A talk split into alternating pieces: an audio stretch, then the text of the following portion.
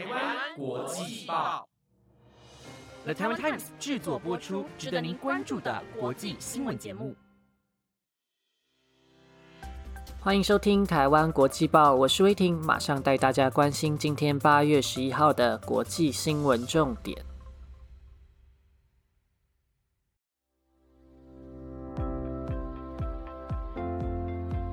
各位听众，大家好，欢迎收听台湾国际报。上星期三有跟大家报道古默的性骚扰丑闻，在台湾时间八月十一日的凌晨两点，古默正式请辞下台。将由六十二岁的霍科接任古默，成为美国纽约州两百三十三年历史当中的第一位女州长。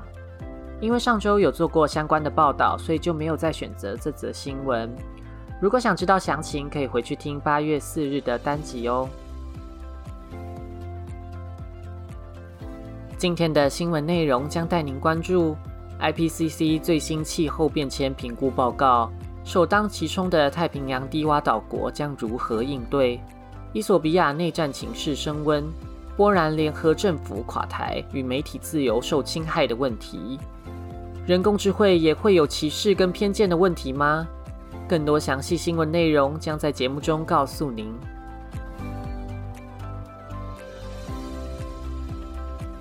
联合国政府间气候变迁问题小组在这个月九号提出报告。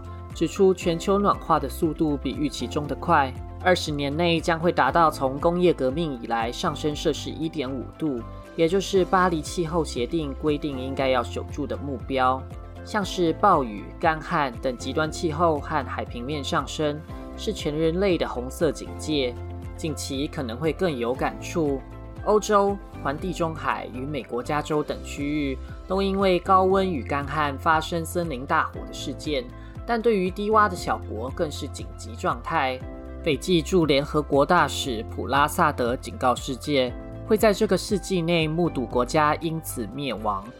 据《经济学人》报道，小岛国家面临的危机并不是因为海平面上升而灭顶，更重要的是因为特大潮气使得土壤盐化，居民可能会无法耕种，也没有饮用水，最后会导致岛国不再适合人类居住。虽然目前许多太平洋岛国都有计划要使用填海造陆的方式守住国土，但同时也开始严肃地讨论国家灭亡后的对策。以我国两个友邦来说，马绍尔群岛正试图争取全国人民在美国的永久居留权，而图瓦卢则是在联合国倡议与意见相近的国家合作，研讨失去国土的政府应该要如何迁移。能不能在领土沉没以后继续主张经济海域？如何让消失的国家有尊严的迁移，将会是未来的重要课题。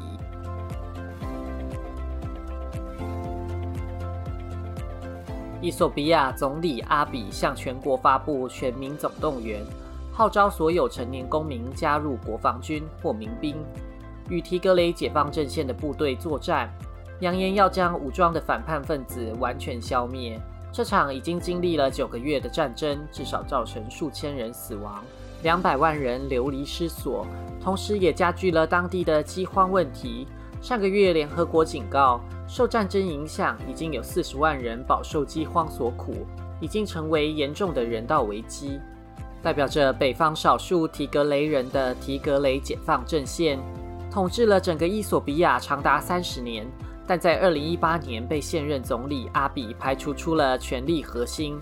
在去年九月，提格雷解放阵线无视联邦政府的缓办选举规定，举办地方选举，遭联邦政府宣布选举无效，便引发提格雷与联邦政府的一系列冲突。而去年十一月，总理阿比以提格雷攻击军事基地为理由，出兵攻打提格雷地区。起初，伊索比亚和北方邻国厄立垂亚的联军势如破竹，但在今年六月出现了重大的转折。提格雷解放阵线的部队成功夺回了提格雷的首都麦克雷，展开对伊索比亚的反攻。眼见情势逆转，伊索比亚政府提出单方面的停火协议，表示双方应该出于人道因素停战，但这项协议被提格雷拒绝。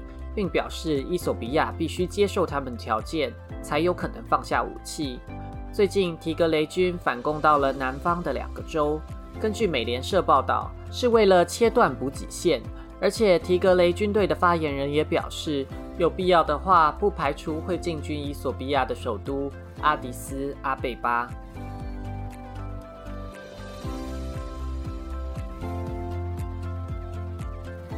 波兰总理莫拉斯维奇在昨天开除了副总理高温，使得高温所代表的小党和政府决裂，连带的拉垮了执政联盟。由执政党法律与公正党所领导的执政联盟，需要高温的协议党维持在国会的多数。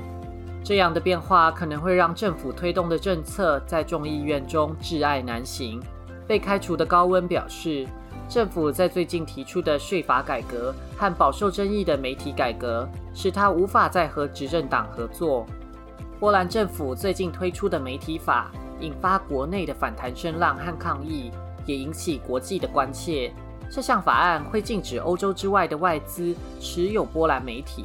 政府声称这是为了避免中国、俄罗斯、中东国家收购波兰媒体。然而，波兰新闻人指出。媒体法其实是想要针对批评政府的 TVN 新闻台，因为 TVN 是被美国探索传播 Discovery 所拥有的。政府想要逼迫探索传播卖掉 TVN，进而缩限媒体的自由。二零一五年，法律公正党掌政之后，波兰面临媒体自由的倒退。首先是国有电视台开始播报袒护执政党的内容。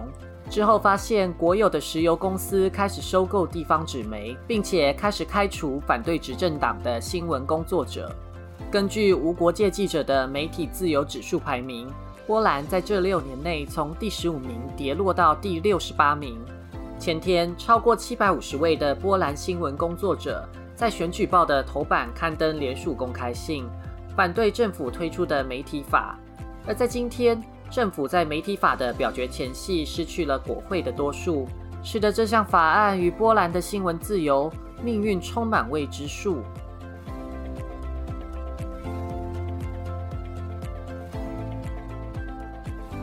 社群软体 Twitter 在台湾时间八月九号公布针对 Twitter 自家演算法寻找偏见的比赛结果，获胜的研究发现演算法会推送符合女性刻板审美标准的照片。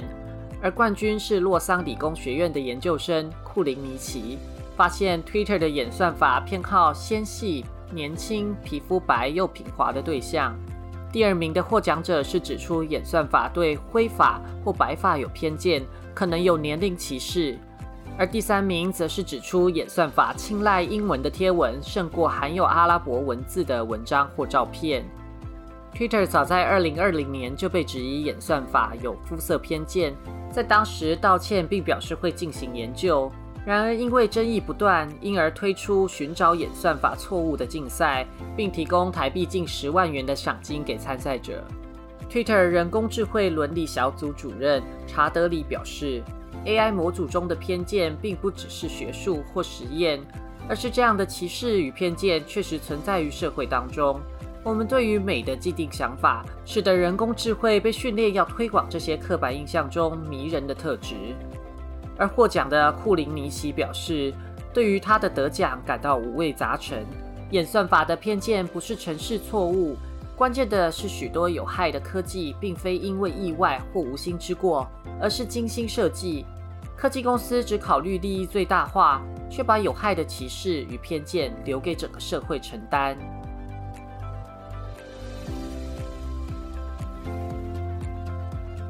美国参议院在台湾时间十一号通过一兆美金的基础建设法案，将送往众议院表决。在两党人数持平的参议院中，这项涵盖交通、民生、资讯建设的计划以六十九比三十的票数通过，是现今美国政治罕见的两党共识。而共和党有十九名议员为拜登总统的基建计划背书，其中包括党团领袖麦康纳。根据 Political 报道。这项法案能成功的关键，除了拜登，还有两党中间派参议员组成的合作小组，是负责协调、建立信任的灵魂人物。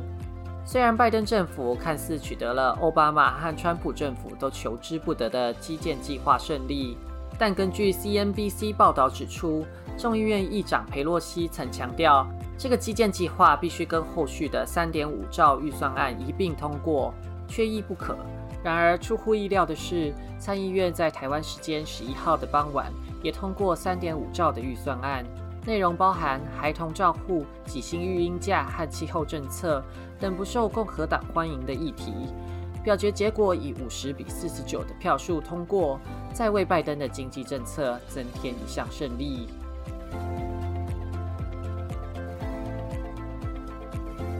上节目皆有了台湾 Times 直播，感谢大家上周给予的回馈。大家对什么样的新闻议题有兴趣，都欢迎来台湾国际报的 Facebook 跟 IG 留言告诉我哦。感谢您的收听，我是威婷，我们下次再见。